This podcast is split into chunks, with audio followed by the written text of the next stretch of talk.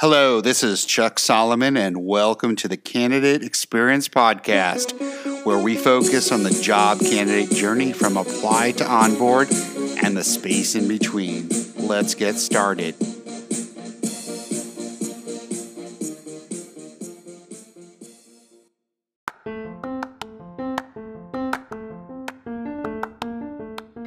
You care about the candidate experience. But have you ever wondered exactly how to bring your company to that next level and offer a world class experience to your candidates? It's not easy. Fortunately, Candidate.fyi can help. Their solution guides candidates through your hiring journey, enhancing transparency and communication at every touchpoint. You'll also gain valuable insights on what's working and what's not with your hiring process. Best of all, it integrates directly with your ATS head on over to candidate.fyi and see how to transform your company's candidate experience today.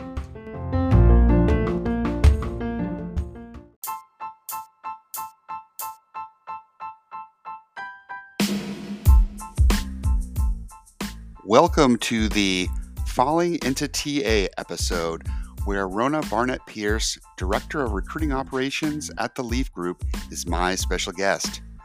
Rhona shares some great tips on improving the candidate journey for both companies as well as job seekers. We cover a number of important topics in this episode, including employee retention, applicant testing, the importance of hiring managers, and more. Enjoy.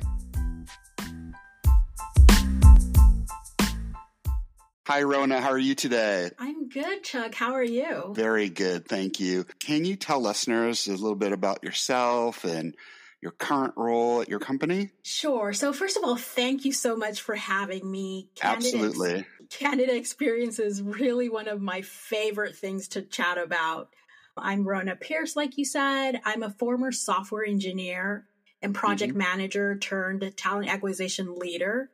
I've been in TA full time officially since 2017, mm-hmm. unofficially long before that. Sure. I'm current I'm currently the director of recruiting operations at Leaf Group, which means that I oversee the full recruiting process at Leaf, everything from candidate experience, employer branding, sourcing, all all of the fun stuff. Sure. Um, many people haven't heard about Leaf Group. Leaf Group is a portfolio of media and e-commerce brands, sure. mostly in the lifestyle category. Some of our most notable brands are Livestrong, Well and Good, Society Six, Saatchi Art. Most of the roles that we hire for are editorial, marketing, software engineering, basically any role that you would imagine is needed to support a media or e commerce company. Gotcha. So, media company, not an arborist. yes, exactly. gotcha. What got you started in this talent acquisition space? I love this question because the answer is definitely not. This is what I always dreamt of doing and went to school for. Yeah. like most of the TA professionals that I know, I literally fell into TA. I was trying to solve the problem, the hiring problem we were having mm-hmm. at one of the companies I was working at. At the time, I was an operations manager for at a software company and we were struggling to hire project managers and salespeople that would be as good as they presented during their interview and that would stick around. and I was very vocal about my disappointment with our recruiting partner. and then one day my boss said, Fine, since you can do it better, go for it. You're now in charge of recruiting. Wow. And I really think that he said that to like try to call my bluff or shut me up. But I guess he didn't know me well enough because I thought to myself, challenge accepted. The rest is history. Wow. That's a great story. I asked that very same question to all my guests, and I asked that very same question, and I get 50 different responses, which I think is great. My last guest said something like, I I went to college and got a degree in recruiting. Said no recruiting leader ever. That's so true. I think I've only met one person who said that they went to school for this. I was like, really? Where? Yeah, where? I, I'm curious. so, because I get people that are like, "Hey, I want to get into this industry. How do I do so?" And I'm like I don't know. I don't think you can go to school for, but apparently there is. You learn something new all the time. That's awesome. Well, that's great. I appreciate you sharing that. I want to dig into a little bit more about candidate experience. That's what we we try to talk about here. Is there a challenge that that you faced as a company at some point that with some aspect of the candidate experience and you know what did you do to solve it? Most of the companies that I've worked at have hired me because they struggle with retention. Right. And I know you're probably thinking, why is Rhona talking about retention on my candidate experience podcast? But here's the thing like, because my background is in operations and delivery for agencies, which we know that are historically high turnover, I've learned to look at challenges from all angles. So. I remember this particular agency I was working at in the past, and they really struggled with keeping people around. They didn't mm-hmm. actually hire me to solve their retention problem. They thought that the reason people were leaving was because they weren't assigned to projects fast enough. So they hired me to fix their onboarding problem. Right. Turns out that the onboarding was running actually pretty smoothly. What mm-hmm. was not going as smoothly was their candidate experience. Their time from interview to offer was about four weeks. Wow. They were so focused. Yeah. They were so focused on making sure that the person hired was able to hit the ground running that right. their vetting process was ridiculously long. When I looked at the numbers, the amount of people dropping out of the process midway, ghosting the company, or turning down the offer was higher than what I had ever seen. So wow. leadership actually thought that this meant that they had a strong vetting process and they were weeding out unqualified people. What my team and I did was an in depth analysis and showed leadership that we were actually weeding out very qualified candidates. Basically, people who respected themselves and were interested in working at a company that didn't value their time.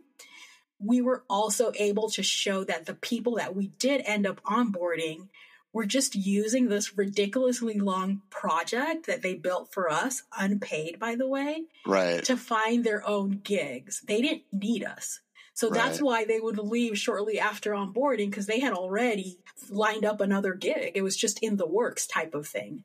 So, what the team and I worked on was really streamlining our vetting process. We worked with engineering to narrow down the requirements of the project we also really tidying up the initial phone screen. And I was lucky enough to have a team where most of the recruiters actually had a technical background. So we incorporated a lot of the technical vetting into the initial call. And frankly, we also worked to just make the process a lot more human than what it was. Candidates sure. loved our process and they felt loyalty to the company even before actually getting an offer. So that early loyalty and respect, obviously, along with the work of the employee experience team, which I also ended up overseeing, really helped increase our retention numbers significantly.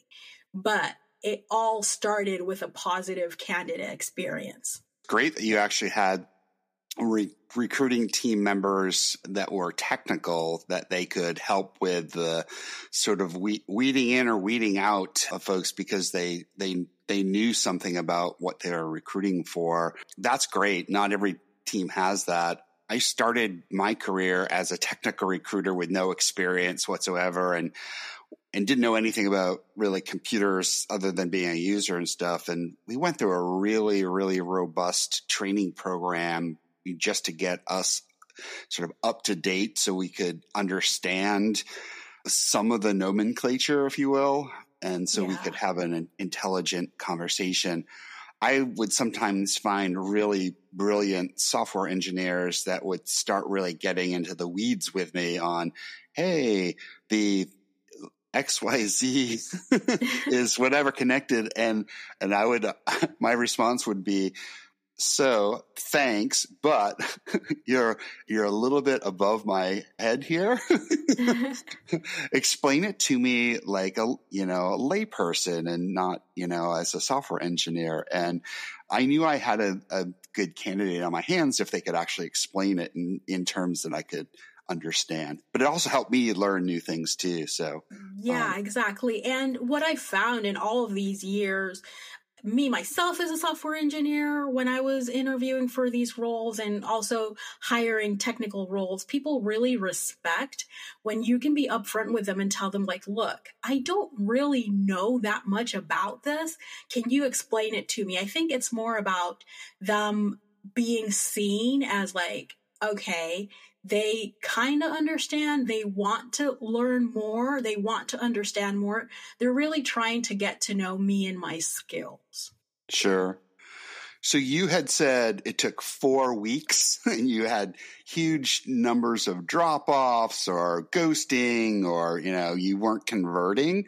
Like what were you able to get? I'm assuming you were able to get that four weeks down to something more manageable yeah, we got it down to two weeks. I, I still wanted to push for more, but you know, sometimes you just have to like take the win and, and right. be with it. But yeah, we got it down to two weeks mostly because it involved a test. We still had the project just because of how that company works. The project was really important because it was how sales really was able to then sell and get projects for people.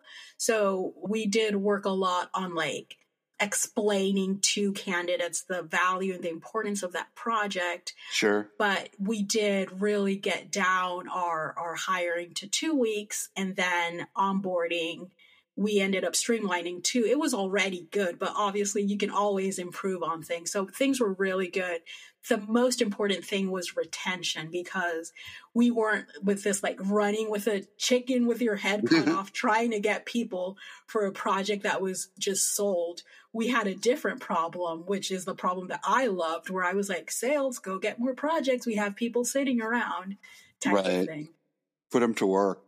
I do, yeah. I do like that project aspect because, for mainly because when you're sort of in an interview process, both sides of the table are both on their best behavior. Let's face it, right? but in a project, it sort of it it shows that you can prove your prove what you know. So I really like the the project idea. Did you pay people to do those projects or give them something for that or was it like a manageable thing like an hour or two or is it really lengthy? How those work? We got it down to where it was manageable and we really sold people on the importance and, and, like on the benefits of the project. So I'm not always team project. Mm-hmm. Sometimes mm-hmm. I have to say that because I know some of my hiring managers that I've fought on like, no, we're not doing a project will probably listen to this. but team uh, projects, when they make sense, I'm all for them. And obviously, like, not anything that's over eight or even anything over three hours to me sure. it's like okay you need to pay someone right. so if we ever needed something more in depth then yes we would pay people it wouldn't be like a, a regular their regular fee but it sure. would just be just the fact that you were offering to pay people i think got them to agree to do the project what we really sold them on is this project is yours we don't own this you can use this project to market yourself. They were software engineers. So it's like this project is on your your portfolio. You can use it. This is yours. We just use this because this is how we sell to customers. That's actually great because there is, even though there's no financial compensation, there is a benefit to someone building up their portfolio. So I like that. I think that's that's very creative. Did you ever have folks that said, "Nope, not going to do it," or? yes, we had a lot of folks who said, "No, not going to do it." Usually, very senior folks, and the truth is, we they weren't our target. Candidate. Right. Totally understand. I remember this was many years ago. I was myself personally looking at a job that they I think I was an excellent fit for. The recruiter said so as well, but they had this one requirement that I just declined to do. and that was to take a test that was going to take about an hour of my time. And it was asking about my proficiency with the English language. And I think Rhona, you can tell you've had two conversations with me. I'm, I'm, I'm, and you've, you've exchanged emails with me. So I think you could tell like I'm fairly proficient with English. Wouldn't you agree? Yes. That's what I say about projects and tests. Like they really have to make sense. It's like, come yep. on. You can gauge this by having a conversation with someone. Have your recruiters ask specific things that you want them to ask. You don't have to test every like everything doesn't have to be a formal test or project. Yeah that recruiter in that instance like emailed me and, and called and said hey we'd love to you're a great fit. We saw your linkedin profile. We saw your resume. You'd be a great you know fit for this but i can't put you forward until you do this test. And i said respectfully i am not going to go ahead and do the test because you can just talk with me for a minute and so or exchange emails with me and that would suffice. And they and i get it the recruiters hands were tied they couldn't go ahead and you know change the rules but anyways that's that's their choice. Exactly. So you mentioned a little bit about this in your in your last answer about hiring managers and working with hiring managers but i'm wondering how do you get hiring managers bought into the importance of providing a positive candidate experience? I mean, if you ask them, they'll probably say it's all I ever talk about. uh, to be honest, it's true. From like intake to post offer, everything we do is centered around candidate experience. The team and I partner with hiring managers to really create a process that is centered around treating candidates like humans any everything from the job posting. I'm known and maybe not so loved for burning a JD to the ground and rewriting it so that a human can understand it. Ensuring that the questions we're asking during the interview are all relevant to hiring for that specific role. No one like on my watch, no one's asking any like, if you're a tree, what tree would you be or any of that? Cause I getting back to candidates when we said we were going to get back to them this is another one that my hiring managers would tell you is like a non-negotiable for me. And getting back to every single applicant with an answer no ghosting on my watch ever and i don't just talk about candidate experience and how important it is I show my hiring managers data. I meet with them periodically to share how things are going. Mm-hmm. Things like where are people dropping off in the process, candidate experience survey results, all of that fun stuff. And then together, we work on figuring out how to solve any issues. Candidate experience isn't recruiting's responsibility. Anyone involved in the hiring process is responsible for a positive candidate experience and if they don't like what they need to do to ensure a positive experience, then they simply don't get to participate in the process.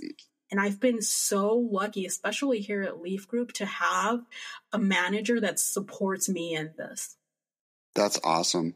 I appreciate you sharing about that. I'm wondering if you had like one tip for a company and what they could do to improve the candidate experience, what would that be? Hmm. So, candidate experience is all about the candidate. You can't make it about solving your problems. What I mean by this is a lot of companies tackle candidate experience from a we want better survey numbers. We want better time to hire. We want better offer acceptance rates. Let's implement this process or tool that makes it easier for us to get better numbers instead of looking at it from the candidate's perspective why are our survey numbers not where they where we want them to be why is our time to hire where it's at why are people not accepting our offers so it sounds like the same thing but it's really not when you approach it as how can we better serve our candidates and not how can we increase our numbers you really force yourself to think about the candidate And that's what ultimately leads you to create a process that ensures a positive candidate experience and gets you those numbers that you want. Right. Totally agree. There are, you know, a lot of people that are looking for work right now. Is there any tip that you could offer to a job seeker on how they could improve their candidate experience? Don't settle or accept for a crappy candidate experience. Just don't. you and I just spoke about an example. And just remember, you're evaluating a company during the process as much as they're evaluating you. Ask questions about timelines, what to expect during interviews, names of interviewers, offer process, etc. Like, don't be afraid to follow up after a deadline has been missed. Recruiters are humans, and sometimes life happens, so don't be afraid to follow up the way a company treats you during the honeymoon phase is a very good indicator of how they'll treat you after they hire you. Are they being fake? Are they annoyed by simple questions? Do they do what they say they're going to do when they say they're going to do it? Do they communicate with you when plans or timelines change? Because we know things change, but it's about how are they communicating with you? If your gut is telling you that the company isn't treating you the way you want to be treated, drop out of the process and do it respectfully and professionally, but drop out of the process. And this is a very hard. This was like so hard for me to come to terms with and accept, especially when you're unemployed and either right. have no money or your savings are running out. Because right. I know I've been there. A lot of us have been there. Yep. but from experience, I can say that ignoring your gut about a crappy candidate experience always ends up being a mistake. Good stuff there. Rhona, if listeners want to get a hold of you, how could they do so? LinkedIn is the main platform I hang out on these days. you can find me with my full name, Rhona Barnett Pierce. I'm also on Twitter at Rhona B. And occasionally I'm on Instagram and TikTok at Rhona B. Pierce. So I'm going to be dropping a lot more candidate experience content in the coming weeks. So please be sure to follow me on LinkedIn, Rhona Barnett Pierce. Rhona, thanks for your time today and your insights. Thank you so much for having me, Chuck. This was really fun. Thanks for listening to the Candidate Experience podcast. You can reach out to us via our website, thecx.xyz. That's T H E C X dot XYZ.